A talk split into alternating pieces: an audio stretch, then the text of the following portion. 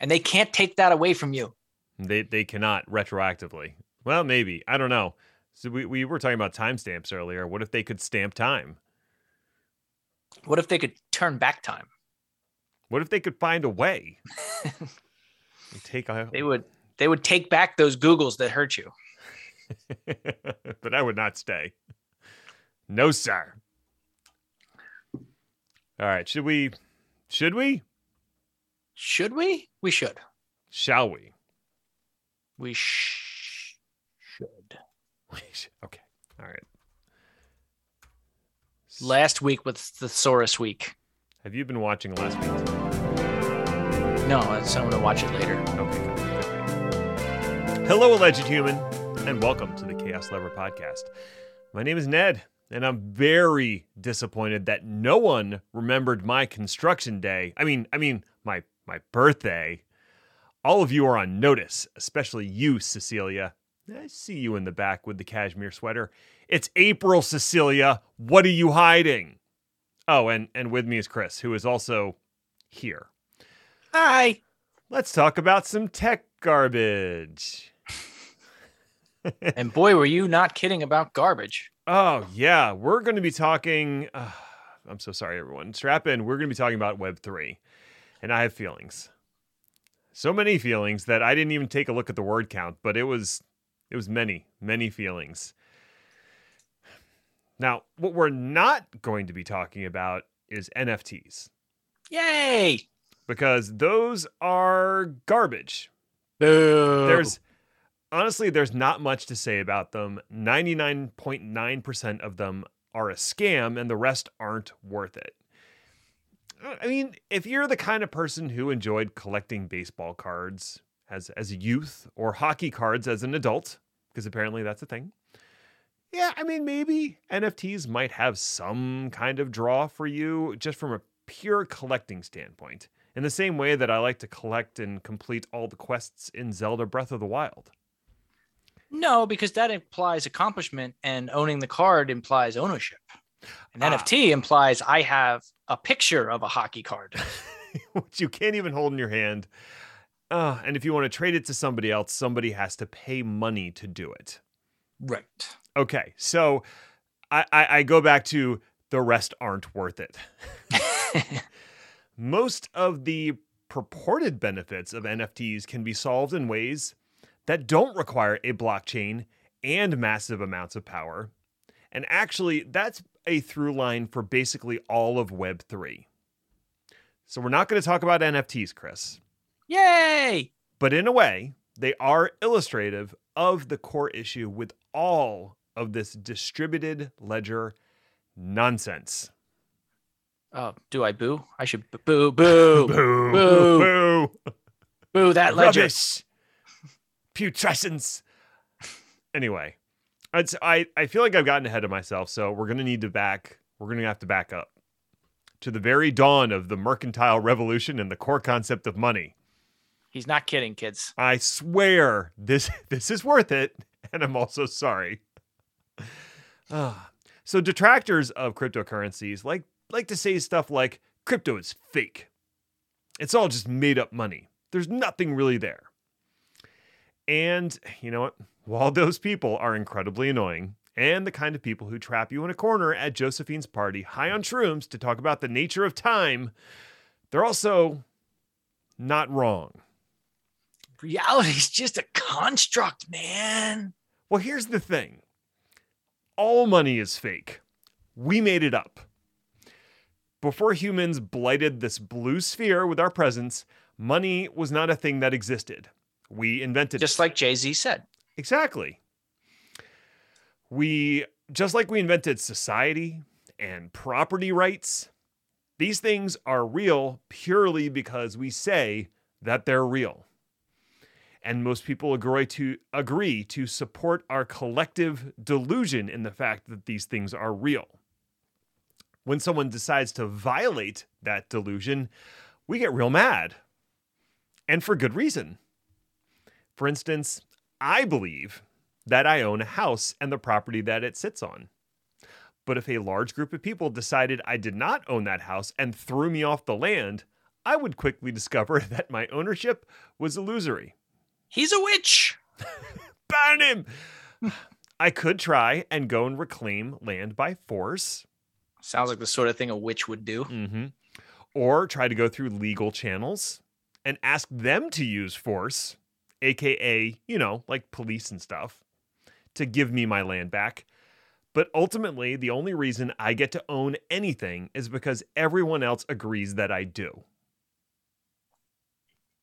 Are we Yep. Yep. So okay, cool, cool, cool. Cool, cool, cool. Yeah, Okay. and uh, before we go any further, let's take it one step even further back. Prior to the invention of money, how did we conduct commerce? Because we did. We did. It was, we, you know, largely through a barter system. right. there was just i mean here's the thing and this has been recently changing in the anthropology world they've been discovering that societies took a lot of different forms and some of them were very communal in terms of property there were certain things that yes you did own because it's you made it like a weapon or something so that took time and effort and that was yours but a lot of other things like the food that you brought back from a hunting expedition were considered community assets. Yeah, I know. I saw the documentary So, Pocahontas. yes, a, a very good documentary. Uh, I could see all the colors of the wind, and I bet you could too. The point I was trying to make is even then, without the abstraction of money, you still had the ability to decide for someone else what value their goods or services had. Yes, absolutely. So, if I decided that your th- six pigs were not worth eight hay bales, and I offered you two, and you really needed that hay, you had to just accept it. So, Right. Especially if you were like, I have these two hay bales and this big hammer. Yes, because otherwise you could kill me and take all the hay you wanted. But generally, society frowns on that sort of thing. So there would be a pressure from the community that you're in to not commit murder. Generally. What about light murder? I mean, what's a day without a little light murder? okay. So, big idea here. We invented all of this shit. The only thing that is actually real is scarcity. There is a limited amount of stuff in the world, and it is unevenly distributed. Money is scarce because it represents things that are scarce until the digital economy happened. So now we're we jumped forward a lot, and I hope you appreciate that I didn't take you all the way through the Industrial Revolution and World War II. We're going back there at some point, but okay. It's going to be like an episode of Doctor Who. Oh my god. So digital economy. Let's take an example. An MP3 is a digital file. You can infinitely reproduce it at negligible cost. An MP3 cannot be scarce. Rather than being excited about the lack of scarcity in the digital realm, some folks are terrified because their economic models collapse without scarcity. The answer, of course, is not to re- reconfigure those economic models. That would just be silly. Ridiculous. No, instead, we're going to introduce artificial scarcity into the digital realm. It's a bit like trying to put the toothpaste back in the tube. You can do it, but you're going to make a fucking mess and smell minty. Well, you smell minty. That's nice. I don't like mint. All right. So, second big idea here. Digital scarcity scarcity is artificial and dumb. Okay. Awesome. Now we need to talk about Bitcoin and cryptocurrency. Deep breath. Brave faces everyone. Okay. Fiat currency is controlled by Oh, sorry. I timed that wrong. you you really did. Okay. Fiat currency, you know, like the US dollar, is controlled by a centralized organization, also known as the government. The government, for the most part, for the most part, controls the supply of currency. And there was a time when currency was linked to a real thing, a real good. That was called the gold standard. At that time, you could, in theory, trade in your paper money for actual gold or silver. Now, we abandoned the gold standard back in 1933. Uh, sort of. We actually fully abandoned it in like 1979 or something. But Well, that was the silver standard. We don't have to go into it. anyway, for all intents and purposes, we abandoned it in 1933. And some folks have been butthurt about it ever since. We call those and food- also even the way that we approached it even in the early 30s was nonsense it was not tied one to one your great grandfather's drunk uncle is wrong right.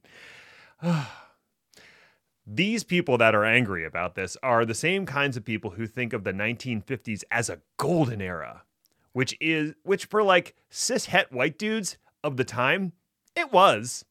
For other folks, everybody else, hmm, not so much. So, what does this have to do with Bitcoin? Well, Bitcoin is based off the idea that currency, number one, should be tied to a limited resource, and number two, should be decentralized so none of those governments can control what I do with my money. Those are libertarians, in case you're wondering. Oh yeah i i, I the irrational outrage and complete lack of economic education Okay. There's a whole thing about libertarianism that we're not going to get into because we don't have 26 hours, but we'll, we'll leave it at that. Okay. So, are these two ideas, limited resource and decentralized, good ideas? Anyone who's experienced hyperinflation might think so. Or if you live in a country with an unstable and corrupt government, you might not want to engage with its currency. So, Bitcoin is a possible solution to hold your wealth somewhere that the government can't just seize it, although technically they really can because they can torture you until you give up your wallet. Or they can or the kill you. people that own the right So uh, it's like it's sovereign, but it's not because they have the power and you don't. But anyway, um, it also does. because the other thing they can do is turn off the internet yeah, and then you can't get to your precious, precious Bitcoin that's on a decentralized server. and it does introduce artificial scarcity.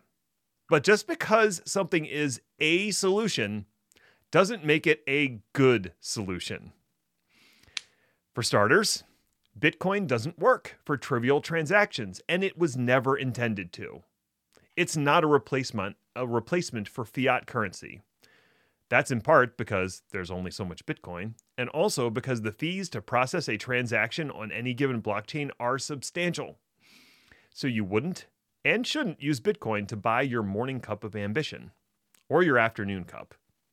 and one of the reasons that it's expensive to do a transaction is they also take a while Yes, they are not. because here's the thing because it's a closed market not every not someone is not always buying which means you could put out a bid to sell and nothing happens.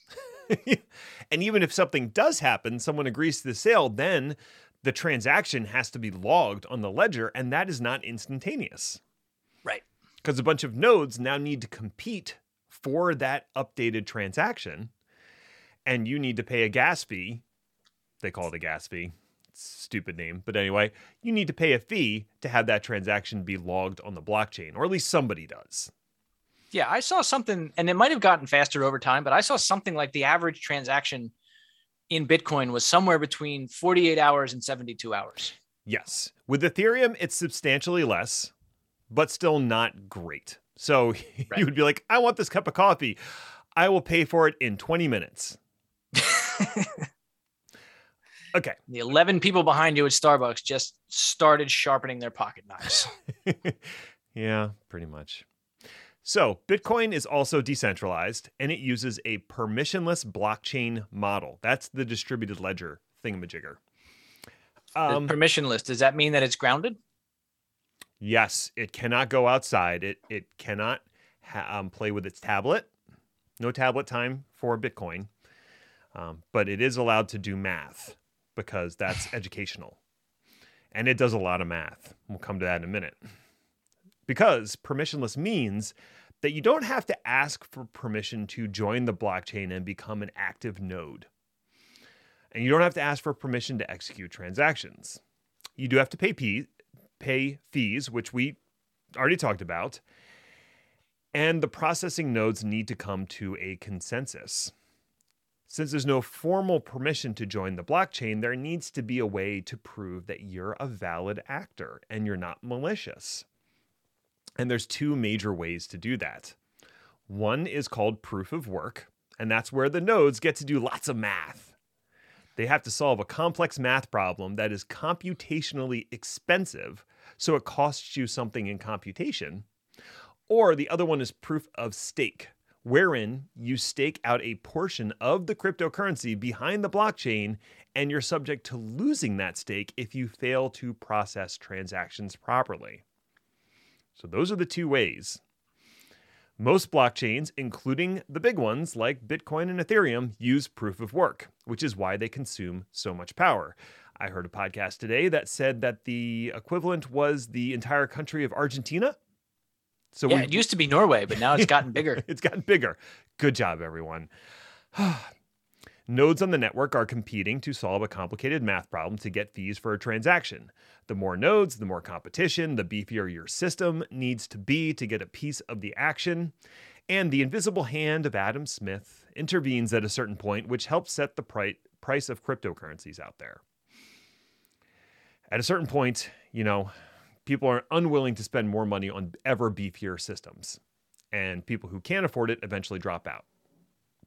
Right. Or NVIDIA can't make GPUs fast enough and are forced to put out software patches that force you to use a GPU for rendering graphics. yeah, I remember that, and that was fun.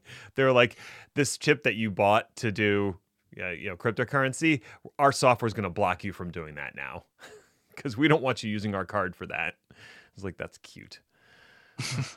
you know, people are just going to write their own software. Anyway, I digress.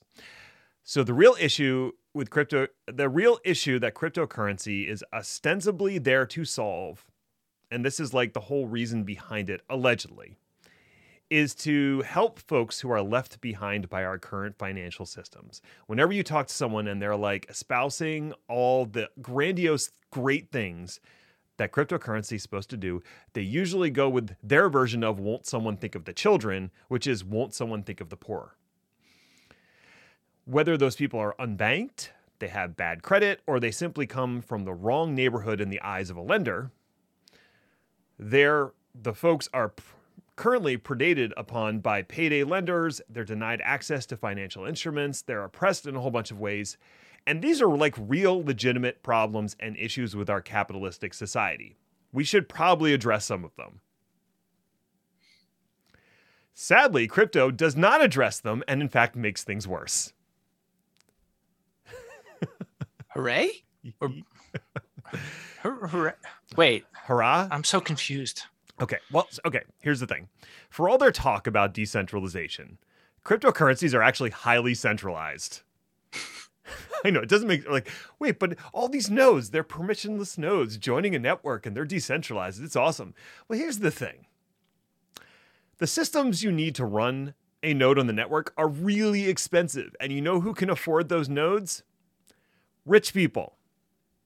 The transactions are also expensive. And you know who can, who can afford the transaction fees? Rich people. so now we have what is effectively an unregulated currency that is increasingly concentrated among those who can afford to run the network with no oversight or of any government whatsoever. That sounds great for rich people. Do you see it? It's theme? only getting worse because, like you said, this is a scarcity, an enforced scarcity, and there is an end to the bitcoins. Right. I don't remember when it's expected to get there, but it's soon. And as we get closer to the end date, the calculations that you have to do to prove your work get it harder and harder and harder, thus making everything you just described worse and worse and worse. Now, if we want to expand this to other cryptocurrencies, like Ethereum's probably the most popular one, even those, the vast majority of the miners are consolidated under a, a, an effectively small number of groups who own all the miners. so if they don't like your transaction, they can actually artificially reject it. So that's fun that's the, too. yeah, that's that's the kind of uh, decentralized freedom we were looking for. Exactly. So the net result is that there are no consumer protections for cryptocurrency. Most people don't understand how any of it works. And your average person is much more likely to get scammed than make any money trading Bored Apes or whatever the crap it is. And yet, companies are pouring billions of dollars into crypto and blockchain tech. Heck, the Staples Center, I think it was called in LA, is now the crypto center. Surely there must be some utility here. No. Surely. Barely. Almost every problem that blockchain purports to solve already has a better and more competent solution. Or at least you could design a solution that didn't cost so much money and ruin the planet. For all the talk about smart contracts, a public ledger, and permissionless transactions, at the end of the day, we are still talking about a system that we made up and folks are collectively agreeing to follow. The moment someone refuses to play by the rules, the gambit is up and everyone is wearing the emperor's new clothes. Well, I mean, at the bright side, at least all of their data centers will be warm. Now, I don't even want to get into the disaster that was Axie Infinity or whatever, where they had $600 million stolen from them and they didn't notice for 10 days. Because oh, we can go through decades of like at this point, Bitcoin is old and people have been screwing up massive amounts of money for the entire time it's existed. Yeah. What was that company? Um, Mount Gox yep. had a whole bunch of wallets for people and they just lost them all. And everyone was like, well, bye. exactly. Uh, and then there was that uh, crypto couple that stole like $4 billion or something. At least they got caught and they did get they, caught. they were able to wind that back, which once again I thought you weren't supposed to be able to do that because it's decentralized. But the thing is, if there's enough people and the fact that it's highly centralized now with a very few brokers who manage wallets and transactions, they're now able to wind it back, which then begs the question is any of this actually worth it? Is any of it better than our current financial systems? And I think the answer is no. That's not Thank to, God. that's not to say that our current financial systems are awesome and there's nothing wrong with them. Both things can be true. Our financial systems can be not great, and Bitcoin and cryptocurrency can also suck. So I just, you're going to make a terrible politician. I really, I can't wait to run for office. Okay. So the reason that I bring all this up, the reason this all came spewing out of me, is because of the prevalence of Web3 stories. And when I say Web3, I mean, people like to talk about these distributed applications using the distributed ledger and all that jazz. And they're like, oh, it's not cryptocurrency. It's not. And like, it's not. They're not necessarily for cryptocurrency. But every other application they've come up with are just as useless as cryptocurrency. I have yet to see one that I'm actually like, oh, that's really a good solution for a problem that that people legitimately have. So, all of these stories are clogging up all of my content feeds, and I'm getting tired of it. A startup that I very much admire that, you know, launched, I want to say about a year and a half ago, providing hosting for edge services like physical data center space and assistance with procuring hardware, just announced that they were going all in with providing Web3 infrastructure. Which, like, I get it. There's money to be made but it also like hurts my soul a little bit. like, yeah, maybe you do have weapons of mass destruction, but like maybe don't sell them. I don't. It's not. That's not even a good uh, analogy. I don't know what the proper analogy would be, but just, like don't. Maybe don't. Yeah, just don't.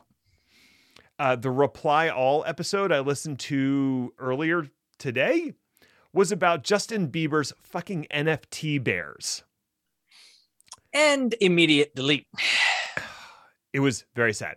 There was a Twitter Spaces I listened to last night that had a startup trying to pitch a family crypto wallet. So the kids can do it too. Oh, thank goodness. Let's get them started early. I, and and the and the host and the guest were very excited about this concept. And the host asked in all seriousness to the guest, if they thought that crypto and Web3 should be part of high school curriculum and they said yes. Now, that I'm not surprised by because they have a vested interest in that being as public as possible. But the host, they were not exactly unbiased either. They their their Twitter handle ends in .nft. Oh God. They went further to say that kids should learn about crypto as early as possible. Like ABC crypto 10123. That's that's what they they were like, yes, this should just this is going to be interwoven into every aspect of our lives. Now these people have well and truly drunk the Kool-Aid and they have no idea how completely insane they sound. But Ned, is this good for Bitcoin? it probably would be. but that's not good for you. So that's eh, I'm going to take it down a notch and I'm just going to say if you made it this far in the podcast, I congratulate you. There's Yay! only there's really only two things I want you to take away from all of this. Number 1, crypto is a scam for rich people that solves nothing and does not benefit society. Number 2, Web3 is a solution in search of a problem, and you should run screaming from any project or person who uses it. I would add a, a number three, which is if you want to know how uncool NFTs are, Tom Brady just invested $470,000 in one. Tom Brady is approximately the most uncool person who's ever lived. Yes. And 470,000. This is like when your grandparents got on Facebook. NFTs are over. Yes. Oh, thank God. I would also, if, if folks want to know more, want to dig into the topics, I would recommend two sources that just uh, really lay things out well.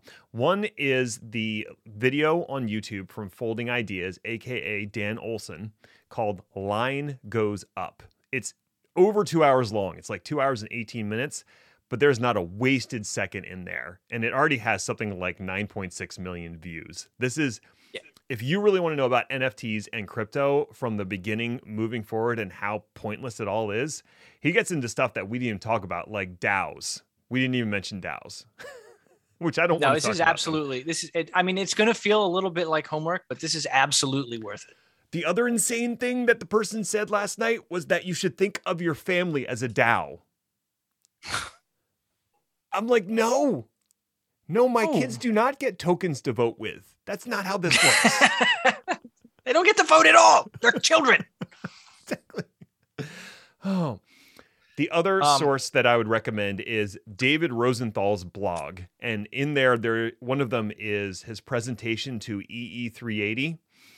I have a link directly to the the blog post, and then he recently updated that post with video of his presentation. But he goes deep with a ton of links. So if you want to know about, more about like the libertarian history of crypto and all that jazz, that's all in there as well. You can go as far down the rabbit hole as you want. I went real far and managed to extract myself for this episode. You're welcome. He's not actually out. The video is on pause in the background. is it? um, the one thing I did want to add to this list is if you want practical examples, there are a number of YouTube channels that dedicate themselves to exposing and mocking scams. And especially since crypto and NFTs are the latest and hottest, there's a lot of them to observe. The one that I would recommend, they're shorter videos, they're like eight to 12 minutes long, is by someone named Spencer Cornelia. Spencer Cornelia. And, okay. Yes. And I'll throw the link into the sources here as well. Uh, he doesn't just go after crypto people, he goes after um, fake influencers and fake gurus. But guess who? Guess what community has really been embracing the NFTs lately? Hmm, let me think about that. Fake influencers and fake gurus. awesome oh, I can get you rich, so I can be rich. Yeah. And then we can all go down together. Lightning round? Oh, you just ruined a genius song. Thank you for that. You're welcome. Oh, Captain, my Captain. all right, Ranty Ned is done. Sh- shall we lightning round? We shall. Okay. Would you like to go first? Does that? Uh, sure. Okay. Google joining AWS and Azure at the edge. Google has announced their distributed cloud and edge devices are now generally available. The distributed cloud is an integrated hardware and software solution from Google aimed at delivering telco services at the edge, along with, of course, Google AI and analytics to do real time data processing. The distributed cloud is shipped as a two top of the rack switch, six server setup controlled by Google Anthos one can only imagine that the servers are running GKE on top of a bare metal Linux installation.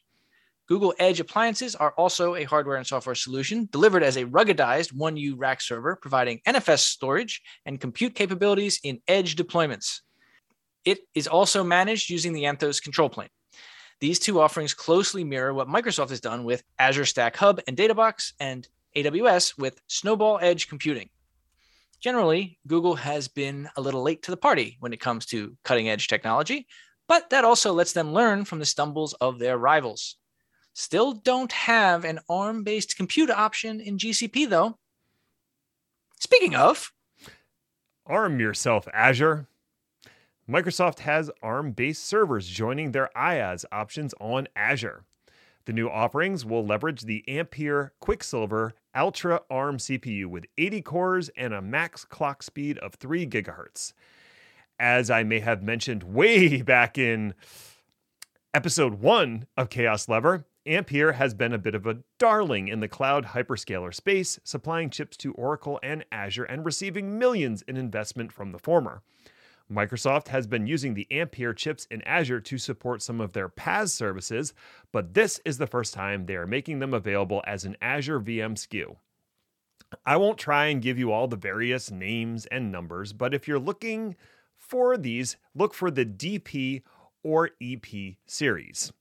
You can currently run Ubuntu, CentOS, and Windows 11 on the virtual machines, with support for RHEL, SUSE, and other Linux flavors coming soon. No mention of Windows Server in that list, which I find strange but not surprising. Assuming that Microsoft has already been running their own internal PaaS software on these CPUs, the, the support for Ubuntu and CentOS should give you an idea of what they're running internally. But what about price? After all, isn't that part of the big promise behind ARM CPUs? Lower power requirements for the same performance. Based on published spec CPU stats, you can expect about the same performance from the Ampere chips as a comparable AMD or Intel CPU for half the cost. That is some serious savings if you're willing to make the jump to an ARM based instruction set. The Azure VMs are in limited preview at the moment, and we've linked the blog post where you can apply to be part of the preview. Insecure billionaire crybaby buys seat on Twitter's board of directors because free speech or something. Elon Musk has been, for lack of a better word, loud and annoying on Twitter for some time. That part isn't news. I mean, seriously, let's be honest how many people already knew who I was talking about when I opened with whiny billionaire crybaby? if you'd mentioned emeralds, you would have been in. well, now this insecure billionaire crybaby has dumped $2.89 billion on Twitter shares, making him the single largest shareholder at something like 9.5%, 9.8%. He has been complaining about free speech for a while, including as recently as March 25th, when he put out a Twitter poll asking, Free speech is essential to a functioning democracy. Do you believe Twitter rigorously adheres to this principle? Hilarious for somebody that comes from South Africa. He knows that Twitter's a pi- private company, right? Like they don't have to adhere to free speech. Oh, it's the Agora, Ned. It's the marketplace of ideas and other terms that he doesn't understand. Fair enough. So, with all that in mind, let's just, you know, let's take a walk down memory lane and remember a few of the times that Elon Musk rigorously adhered to the free speech principle. okay. That time he fearlessly tried to censor his own employee, who, on his own time with his own car, showed a problem with the Tesla autopilot feature that nearly resulted in a crash. When Elon failed in his censoring attempts, he heroically fired the employee, as in personally fired the employee. Hmm.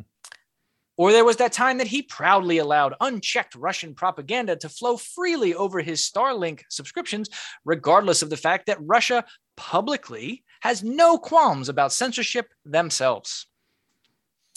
Compare to the time he courageously tried to buy off a Twitter account owner that used public information to report on the comings and goings of his private plane because he didn't like it. That wasn't free speech, of course, that was a security risk.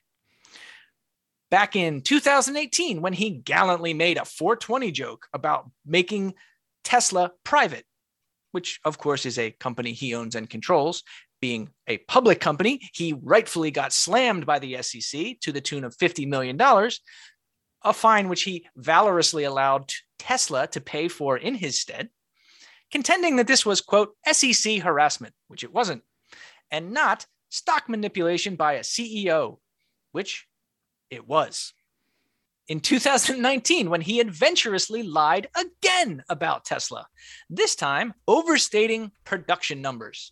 The SEC, quote, harassed him again. And again, he stalwartly asserted that lying about a public company was acceptable free speech, reminding you that this is a public company that he owns repeated times, up to and including this year, where he pluckily insisted that Twitter needs to do less in response to protect the public from misinformation and harassment. Oh, and I forgot the time he used Twitter to try to call a guy who was trying to help and rescue that trapped teens of preteens a pedophile. God, he sucks so much. He really does. Needless to say, I am not a fan of any of this. There are no two ways about it. Elon Musk only cares about free speech when it's speech in his benefit. If that speech is criticism of himself, he does everything in his power to censor the life out of it. Are you going to quote Anil Dash? I should. To quote Anil Dash, I am trying to imagine any other context where a publicly traded company has seen a customer use their product to break federal law to try to destroy the lives of innocent people and then added that person to their board. And I am trying to fathom how on earth we've gotten to a place where we're totally okay with how that went. How okay are we? After the announcement, Twitter stock went up 24%. At least none of it's real, Chris. At least none of it's real. In the not getting my hopes up category, First Light claims a nuclear fusion breakthrough. Listen, fossil fuels are awful. They're bad for the environment, they're bad for our health, and they smell. So basically, fossil fuels are just me when I was in middle school. Wind and solar continue to become more economical, but they might not be enough to displace gas and coal for good. Nuclear fusion has long been held up as the ultimate replacement for our current energy production process, but alas, the solution always appears to be at least 10 years away. And this time is no different. Although the solution is quite well. different than most current efforts, the majority of fusion reactors are based on using high power lasers and magnets to create the necessary conditions for a sustained nuclear reaction. But British company First Light has a more novel solution bullets. yeah, you would think they were from America. Oh, seriously, though, their reactor uses a gas powered gun to fire a tungsten projectile at about 6.5 kilometers per second at a target containing a small deuterium capsule. The structure of that capsule focuses the impact energy and generates a fusion reaction, the heat of which is absorbed by a lithium mixture flowing through the chamber. First Light has successfully tested their tech and verifiably produced a fusion reaction. Now the challenge is to scale up the reactor and increase the power of the reaction. The relative simplicity of the design and common components could lead to a more affordable and smaller reactor, producing an estimated 150 megawatts of electricity. First Light wants to have working reactors within a decade, you know, just like every other fusion technology out there. At first, I was incredulous, but instead of firing from the hip, I took a look at their technology and I think they really have a shot. I'm so sorry. I'll see myself out. hey, thanks for listening or something. You are truly a gentle person and a scholar, possibly even a professor emeritus, which is like a cool professor who skateboards and lets you cut class to smoke doobies out in the quad. That's how cool. That, that's, Hmm? that's not what Professor Emeritus means. Yes, it is. You shut up. That's how cool you are, friend. Out there flinging bees and smoking L's. Righteous. You can find Chris and me on Twitter at Hayner80 and Ned1313, respectively, or you could follow the show at chaos underscore lever if that's the kind of thing you're into, you weird sicko. Show notes are available at chaoslever.com if you like reading things, which you shouldn't. Podcasts continue in their winning streak of being better in every conceivable way. We'll be back next week to see what fresh hell is upon us. Ta ta for now.